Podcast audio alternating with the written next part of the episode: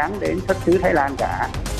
Mà nếu xuất xứ Thái Lan thì thuế nó phải là 47%. Phân khúc nào sẽ tiếp tục thu hút khách trên thị trường bất động sản phía Bắc trong năm 2022?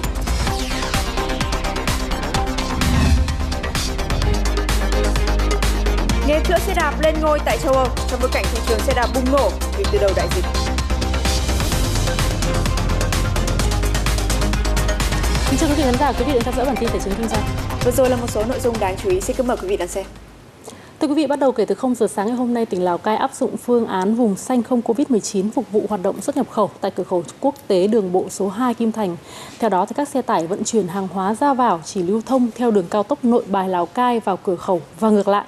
Các doanh nghiệp cũng như cá nhân thường xuyên làm việc tại vùng xanh phải khai báo y tế, đo thân nhiệt, có phiếu xét nghiệm âm tính trong 72 giờ hoặc phải test nhanh có trả phí tại chốt kiểm dịch. Người lưu trú tại kho bãi phải có phiếu xét nghiệm kết quả âm tính là 7 ngày một lần, cùng nhiều quy định đảm bảo an toàn phòng chống dịch khác. Quy mô kim ngạch xuất nhập khẩu của Việt Nam trong năm 2021 tăng tới hơn 100 tỷ đô la Mỹ so với năm trước đó, đạt gần 669 tỷ đô la Mỹ. Trong đó có 8 nhóm hàng xuất khẩu đạt kim ngạch trên 10 tỷ đô la Mỹ. Điểm đáng lưu ý là có hai nhóm mới là sắt thép và phương tiện vận tải phụ tùng. Điện thoại cũng như linh kiện vẫn giữ vị trí số 1. Nguyên nhân khiến kim ngạch xuất nhập khẩu đạt kết quả tích cực là do thị trường nước ngoài phục hồi, nhu cầu tiêu dùng tăng lên. Ngoài ra, nhiều doanh nghiệp cũng đã tận dụng tốt các FTA như là EVFTA, CPTPP hay là UKVFTA. Gần 4 tháng sau khi Bộ Công Thương ra quyết định điều tra chống lẩn tránh phòng vệ thương mại sản phẩm đường mía có xuất xứ từ Thái Lan, Hiệp hội Mía đường Việt Nam lại tiếp tục gửi thông tin đến các cơ quan liên quan về những bất thường trong các hoạt động này. Cụ thể là trong 10 tháng đầu của năm 2021, lượng đường nhập khẩu từ 5 nước ASEAN tiếp tục tăng ở mức độ bùng nổ. Và Việt Nam đã nhập hơn 757.000 tấn, tức là tăng gấp 5 lần so với cùng kỳ năm trước. Ngoài ra, còn có những điểm bất thường liên quan đến việc hưởng mức thuế suất ưu đãi hiện nay của đường nhập khẩu theo Hiệp định Thương mại Hàng hóa ASEAN.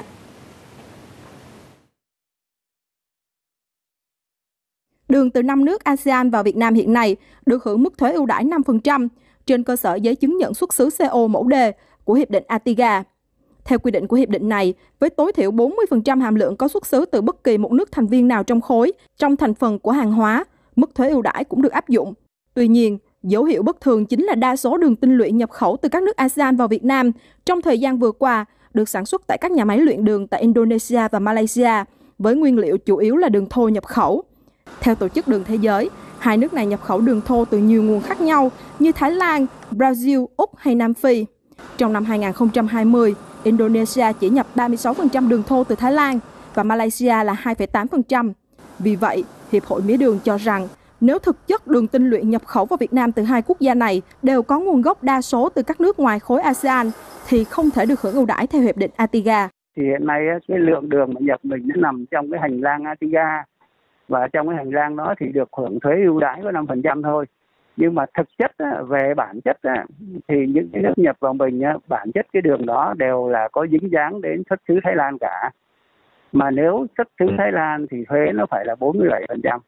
Trước đó vào tháng 9 năm ngoái, Bộ Công Thương đã ra quyết định điều tra áp dụng biện pháp chống lẫn tránh phòng vệ thương mại đối với sản phẩm đường mía xuất xứ từ Thái Lan thông qua năm nước ASEAN. Đây được xem là quyết định tăng mạnh sau khi cơ quan này ban hành quyết định áp thuế chống bán phá giá, chống trợ cấp với sản phẩm đường mía từ Thái Lan hồi tháng 6. Cục Phòng vệ Thương mại cũng sẽ tiến hành các hoạt động thẩm tra, xác minh tính chính xác của những thông tin đó để có thể đưa phân tích và đưa ra kết luận chính xác nhất. Và dự kiến thì theo quy định quá trình điều tra thì nó có thời hạn là 6 tháng và có thể ở gia hạn tối đa và thêm 6 tháng nữa tùy thuộc vào cái mức độ phức tạp trong việc thẩm tra xác định các thông tin liên quan. Trên cơ sở những dấu hiệu bất thường về CO mẫu D cho các lô hàng đường tinh luyện nhập khẩu từ Indonesia và Malaysia trong năm 2021, Hiệp hội Mía đường Việt Nam cũng đề xuất cơ quan điều tra xem xét, kiểm tra và xử lý theo quy định. Thống đốc Ngân hàng Nhà nước vừa ban hành chỉ thị 02 về việc tăng cường đảm bảo an ninh an toàn, giảm thiểu các rủi ro phát sinh trong các hoạt động ngân hàng trên môi trường số.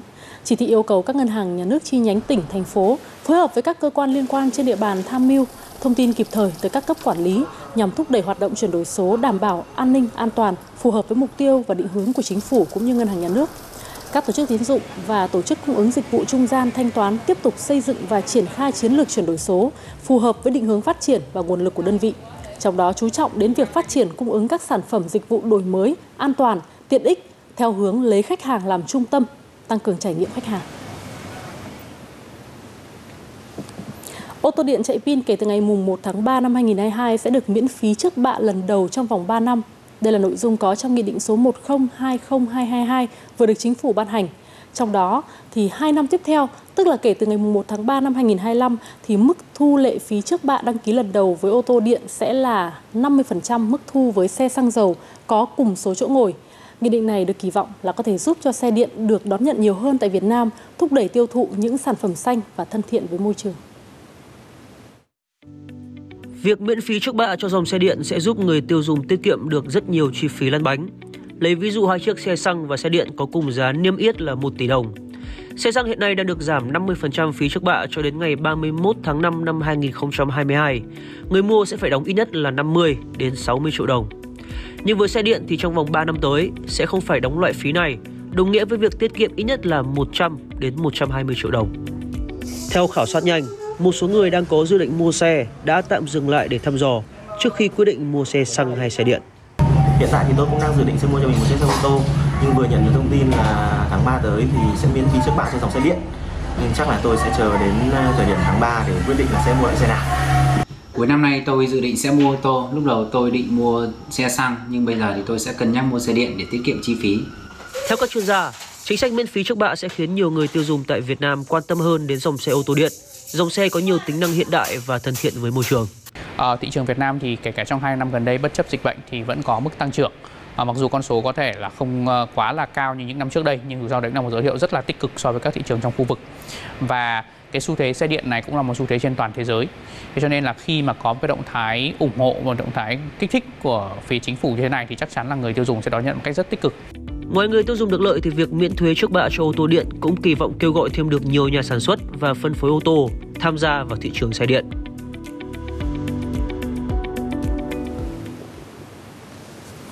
Năm nay tại nhiều địa phương, các doanh nghiệp công bố mức thưởng Tết muộn hơn so với năm ngoái. Mặc dù chịu ảnh hưởng bởi dịch bệnh và gặp nhiều khó khăn, song nhiều doanh nghiệp vẫn đang cố gắng duy trì mức thưởng tương đương với năm ngoái. Được biết Đà Nẵng là địa phương có mức thưởng dẫn đầu cả nước với hơn 1,4 tỷ đồng của lao động trong công ty công nghệ thông tin.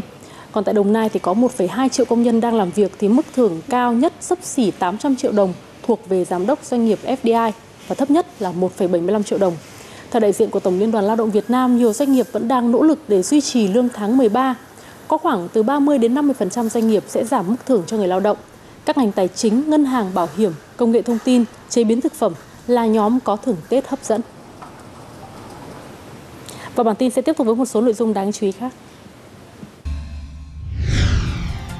Tại các vựa trồng hoa lớn ở phía Nam như đồng bằng sông Cửu Long, Lâm Đồng và thành phố Hồ Chí Minh, các nhà vườn đang tất bật ra hàng hoa Tết.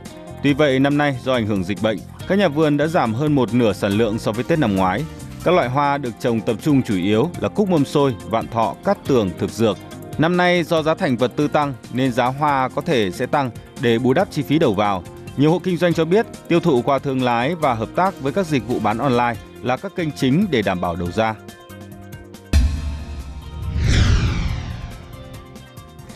Theo CBRE Việt Nam, tại khu vực trung tâm ở Hà Nội, giá chào thuê trung bình ở tầng trệt và tầng 1 ghi nhận mức tăng 3% so với quý trước, còn tại khu vực ngoài trung tâm lại giảm nhẹ 0,2%. Trước diễn biến kéo dài của dịch bệnh, một số cửa hàng ăn uống, chuỗi cà phê lớn chuyển đổi sang mô hình kiosk lưu động thay vì thuê cửa hàng tại chỗ để dễ tiếp cận hơn với khách hàng. Tại các siêu thị, cửa hàng tiện lợi cũng giảm diện tích thuê cố định, gia tăng các điểm bán hàng. CBRE Việt Nam dự báo, sự phục hồi của doanh số bán lẻ được kỳ vọng sẽ tác động tích cực tới thị trường cho thuê mặt bằng bán lẻ trong các tháng tới. Năm 2021, thị trường bất động sản ở phía Bắc đã chứng kiến sự tăng trưởng mạnh mẽ làm mưa làm gió của bất động sản các địa phương lân cận Hà Nội như là Hưng Yên, Bắc Giang và Hòa Bình. Bước sang năm mới thì các phân khúc nào sẽ tiếp tục thu hút khách hàng? Ngay sau đây sẽ là ghi nhận ý kiến từ các chuyên gia trên thị trường. Theo báo cáo của Hội môi giới bất động sản Việt Nam, 80% các sản phẩm vốn từ các dự án chào bán từ các năm trước. Khi nguồn cung tại Hà Nội khan hiếm, các bất động sản ở lân cận sẽ tiếp tục được nhà đầu tư săn tìm.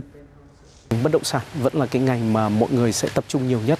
Ờ, à, 2022 thì bất động sản sẽ được phục hồi và phát triển mạnh mẽ và giá không những phát triển về giá cả mà còn phát triển về uh, nhu cầu. Cái dòng bất động sản nghỉ dưỡng và dòng bất động sản công nghiệp nó sẽ là phát triển mạnh. Bất động sản nghỉ dưỡng thì vẫn là tập trung vào những cái khu đô thị ven thủ đô Hà Nội. Thì mọi người vẫn ưu ái những cái mà có thể di chuyển trong ngày. Thì người ta vẫn chọn những cái vùng ven uh, thủ đô bán kính trong vòng 100 cây số. Diễn biến thị trường trong năm 2021 cho thấy các dự án có quy hoạch bài bản, hệ sinh thái tốt, gần gũi với thiên nhiên, vừa ở vừa nghỉ dưỡng đã chiếm ưu thế trên thị trường.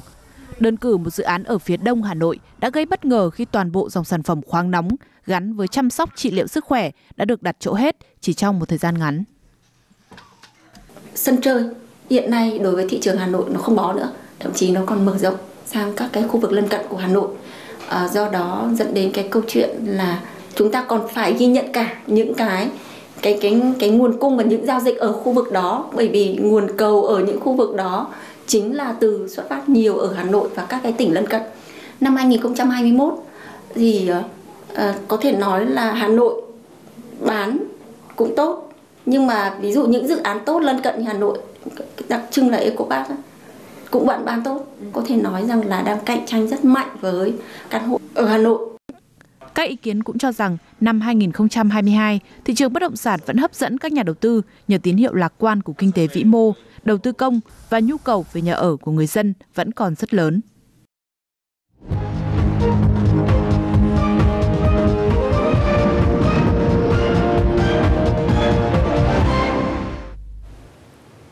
Hội nghị thường niên Diễn đàn Kinh tế Thế giới WEF năm 2022 vừa chính thức khai mạc tại khu nghỉ dưỡng Alper của Thụy Sĩ dưới hình thức trực tuyến.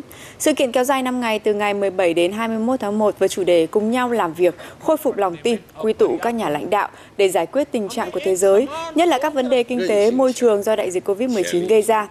WEF 2022 cũng đánh dấu việc khởi động một số sáng kiến của diễn đàn, bao gồm nỗ lực đẩy nhanh cuộc đua tới mức phát thải dòng bằng không, đảm bảo cơ hội kinh tế, tạo khả năng phục hồi không gian mạng, tăng cường chuỗi giá trị toàn cầu, xây dựng nền kinh tế ở các thị trường mong manh, thu hẹp khoảng cách tiếp cận vaccine và sử dụng các giải pháp dữ liệu để chuẩn bị cho đại dịch tiếp theo. Biến thể Omicron đang lây lan với tốc độ chóng mặt tại nhiều quốc gia.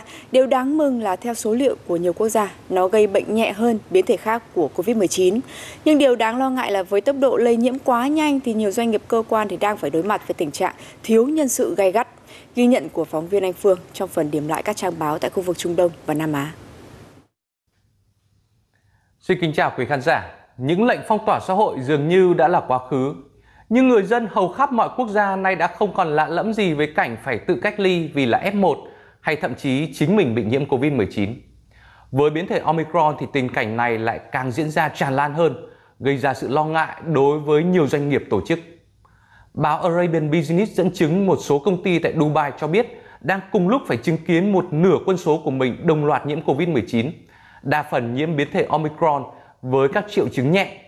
Nhưng khi quá nửa công ty cùng lúc báo ốm nó đang để lại những hệ quả không nhỏ tới tính liên tục trong sự hoạt động của doanh nghiệp tổ chức. Lo ngại tình trạng thiếu nhân lực đồng loạt, một số cơ quan tổ chức tại Trung Đông đã phát cảnh báo tới nhân viên của mình. Như chính quyền tiểu vương Asman thuộc các tiểu vương quốc Ả Rập Thống Nhất mới đây đã quyết định lập ra một danh sách các vi phạm liên quan đến Covid-19. Người lao động sẽ bị phạt từ 1 đến 10 ngày lương nếu bị bắt gặp không đeo khẩu trang ở nơi công cộng hay vẫn đến văn phòng dù biết mình đã tiếp xúc gần với người nhiễm Covid-19. Đồng thời, nếu người lao động buộc phải cách ly đến lần thứ hai vì là F0 mà lại bị xác định là do đã tiếp xúc gần với bệnh nhân COVID-19 vì các lý do ngoài công việc và gia đình thì cũng sẽ không được trả lương trong những ngày bị cách ly. Ngoài ra để tránh việc bất ngờ phải rơi vào tình thế căng thẳng vì thiếu hụt nhân sự thì không ít công ty, tổ chức cũng đã chủ động thiết lập lại mô hình làm việc như trong giai đoạn phong tỏa xã hội. Như tại Ấn Độ, nhiều công ty phải trở lại với chế độ làm việc từ xa ít nhất 50% số lượng nhân viên. Một số công ty thậm chí chỉ cho phép 1 phần tư lượng nhân viên được đến văn phòng nhằm sẵn sàng có đội ngũ thay thế ứng phó trong các trường hợp cả văn phòng bị lây nhiễm. Trong vòng một tháng qua thì số ca nhiễm mới tại Ấn Độ đã tăng khoảng 3.000%. Số ca trở nặng không tăng với tỷ lệ như vậy. Nhưng phải có những kế hoạch ngay từ lúc này để ứng phó với tình trạng thiếu hụt nhân sự trên diện rộng tại các lĩnh vực kinh tế đang là điều được Ấn Độ nhấn mạnh. Nếu nhìn bài học của Anh, mới đây chính phủ Anh cũng đã yêu cầu các nhà quản lý phải lên kế hoạch để đảm bảo khả năng duy trì vận hành không đứt gãy, ngay cả trong trường hợp một phần tư lực lượng lao động phải vắng mặt vì Covid-19. Anh Phương, phóng viên truyền hình Việt Nam, thường trú khu vực Trung Đông Nam Á. Thông tin 3 trong số các ngân hàng lớn nhất của nước Mỹ ghi nhận lợi nhuận tăng trưởng trong năm 2021 nhờ sự phục hồi của nền kinh tế và người tiêu dùng cũng như là các doanh nghiệp sẵn sàng chi tiêu và vay vốn đang khiến cho các cổ phiếu của ngành ngân hàng tại phố Wall hưởng lợi. Tuy nhiên, theo hãng thông tấn Reuters, thì nhà đầu tư vẫn đang dè dặt theo dõi triển vọng tăng trưởng của ngành này trong bối cảnh hiện nay. Nhiều nhà đầu tư lo sợ lạm phát có thể gây tổn hại đến chi tiêu tiêu dùng, trong khi tăng trưởng cho vay thì vẫn thấp hơn tăng trưởng tiền gửi. Điều này có nghĩa là ngân hàng khó có thể có hưởng lợi trọn vẹn từ đường cong lợi suất dốc cao hơn khi lãi suất cơ bản tăng. Báo cáo quý tư 2021 cho thấy các ngân hàng lớn như JP Morgan Chase, Citigroup và Wells Fargo ghi nhận tổng số lợi nhuận lên đến 19 tỷ đô la Mỹ, với lợi nhuận từng ngân hàng vượt xa các con số dự đoán và phân tích.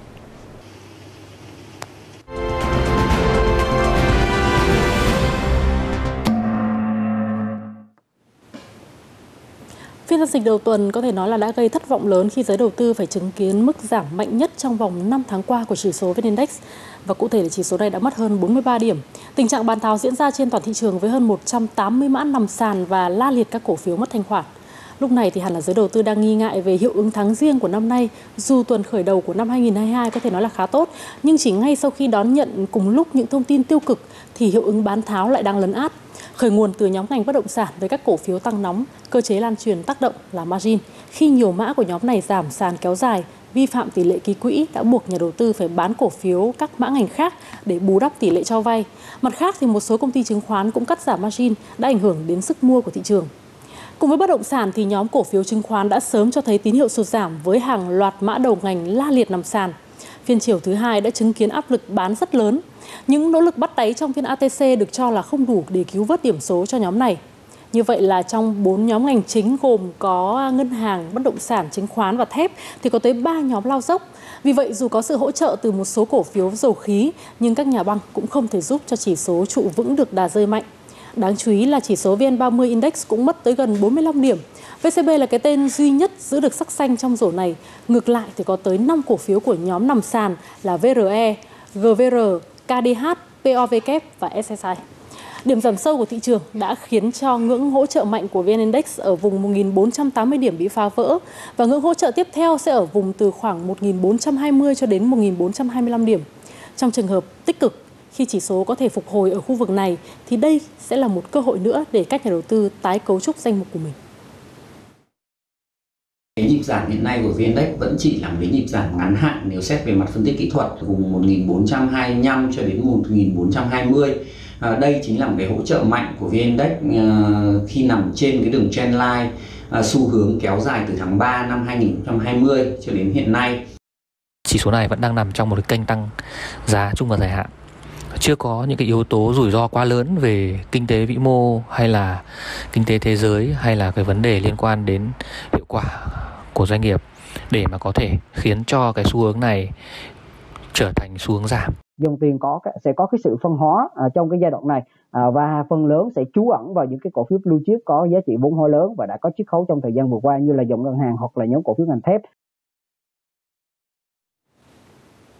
Và các chuyên gia cũng lưu ý là các nhà đầu tư hãy cần nhanh chóng đưa margin về không bằng cách nộp tiền vào hoặc là bán cổ phiếu khác trong danh mục để không rơi vào tình trạng bị các công ty chứng khoán bán giải chấp. Khi dòng tiền bị kẹt tại các cổ phiếu đầu cơ được giải phóng thì thị trường sẽ tìm được điểm cân bằng và thiết lập các xu hướng tăng mới.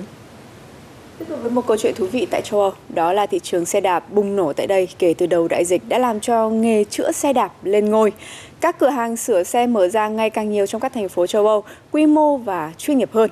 Thị trường xe đạp điện phát triển càng làm cho tăng nhu cầu và nâng nghề sửa xe đạp lên một đẳng cấp khác, cần nhiều kỹ năng hơn. Phóng sự của nhóm phóng viên truyền hình Việt Nam tại Bruxelles. Sửa xe đạp nay không còn chỉ là nghề cơ khí đơn giản. Bây giờ không có chuyện chỉ cần vài cái cơ lê mỏ lết mà có thể tăng xích, cân vành, thay xăm, bơm vá.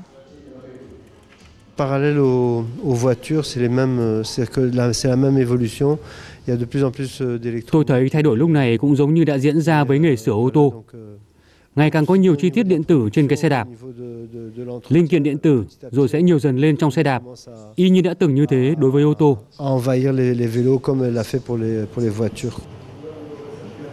Ông Daniel nhiều tuổi nhất trong số các thợ ở đây. Ông vẫn còn nhớ cái cách xử lý mút côn hay là trượt cá líp với vài dụng cụ thô sơ. Sửa xe đạp hồi xưa chỉ cần biết chút ít về cơ khí. Cái thời ấy, lốp xe cũng chỉ có vài cỡ. Pedal Moyer từ xe nọ lắp được sang xe kia. Bây giờ có quá nhiều kiểu xe đạp mới lạ. Ghi đông cổ phuốc mỗi xe mỗi chuẩn. Không phải lúc nào cũng lắp lẫn được cho nhau. Có nhiều phụ tùng khác biệt, không có chuẩn chung. Mỗi hãng xe có những phụ tùng chỉ lắp được cho mỗi loại xe ấy. Chúng tôi có lúc cũng phải tìm cách chế để dùng lẫn được.